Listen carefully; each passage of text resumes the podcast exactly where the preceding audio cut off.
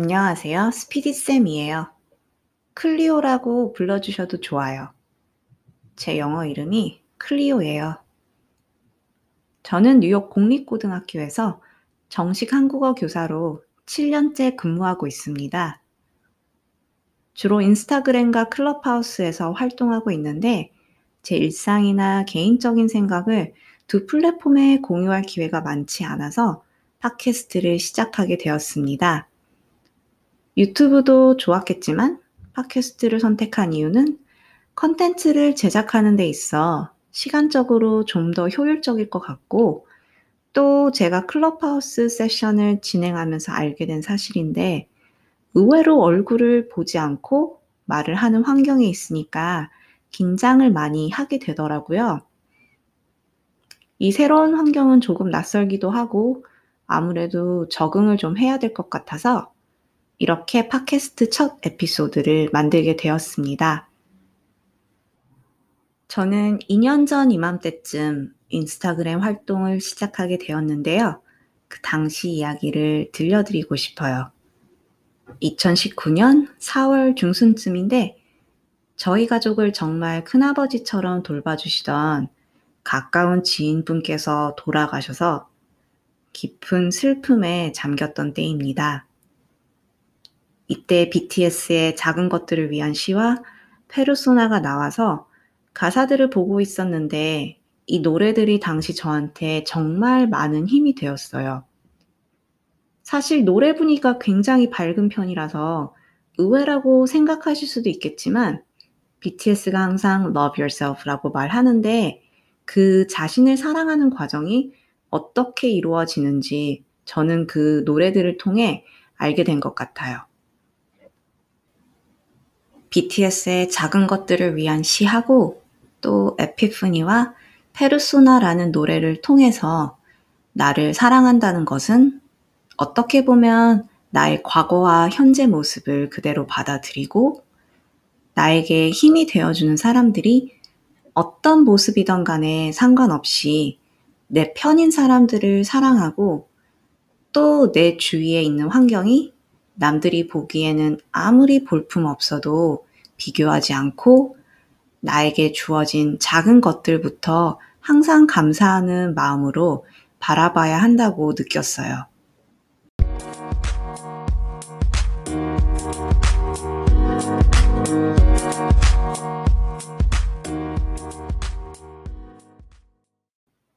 저는 사실 이민을 와서 처음 뉴욕에 살 때 이와 정반대로 살았던 것 같아요. 이때 저는 10대 중반이었고 가진 게 아무것도 없었고 그래서 제가 처한 상황이 굉장히 불만족스러웠거든요. 영어는 한마디도 못했고 그래서 고등학교에서 정말 열심히 공부했어요. 야, 빨리 SAT 점수 잘 받아서 이곳을 떠나야지. 보스턴 가자. 가서 이곳을 잊고 미국 주류사회에 진출해서 성공했다는 말 좀 들어보자. 뭐 이렇게 생각했던 것 같아요. 그런데 그렇게 피나게 노력하는 그 10년 동안의 생활 중에 현재 제 기억에 남아있는 게 진짜 손꼽아서 한두 가지 정도밖에 없어요. 내 자신이 당시 가졌던 것들과 내 환경을 부정하면서 생활하다 보니까 정말 열심히 노력해서 살아도 기억에 남는 게 별로 없더라고요.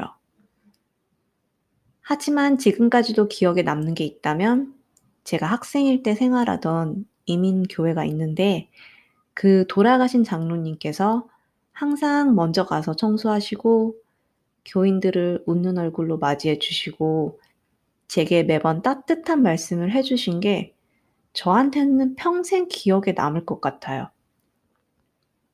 어렸을 때는 아, 이 교회는 왜 이렇게 쬐끔해? 빨리 더 큰 교회로 가서 사람들도 많이 만나봐야지. 그렇게 종종 생각했었죠. 그런데 지금 와서 생각해보면 그 작은 쉼터를 만드는데 얼마나 많은 시간과 정성이 들어갔을까요? 자기 사랑을 실천하는 마음으로 바라본다면 정말 감사한 일이었을 텐데 그때는 철없이 그게 그냥 당연하다고 생각했던 것 같고 그게 지금 와서는 정말 너무 후회가 돼요. 그래서 지금 고등학교 교사가 된 저는 해당 과목에 보여지는 성과도 물론 이루어내야 되겠지만 그보다 더 정말 중요한 것은 자존감을 높여주는 교육이라고 생각하고요. 학교에서도 필수 과목처럼 이 주제가 계속 소개돼서 이에 대한 다양한 의견을 주고받는 기회가 주어졌으면 좋겠습니다. 그래서 한 1년 전에 BTS의 페르소나 노래를 주제로 한국어 수업을 진행했었는데요. 노래의 가사에 나오는 은유, 의인법 등을 분석하고 심리학자 카를 융의 영혼의 지도에 제한 자료도 함께 보면서 어쩌면 모순적일 수도 있는 자신의 모든 모습들을 어떻게 받아들여야 하는지에 대해 학생들과 이야기했어요. 그렇게 지금도 저는 제 자존감을 좀 더 튼튼하게 다져나가는 과정에 있고, 그래서 이 성장 기록을 이 팟캐스트나 다른 활동하는 플랫폼에서도 공유하고 싶습니다.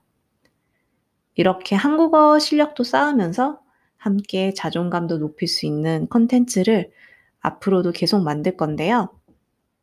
여러분의 생각도 듣고 싶고, 함께 소통하고 싶고, 친구가 되고 싶어요.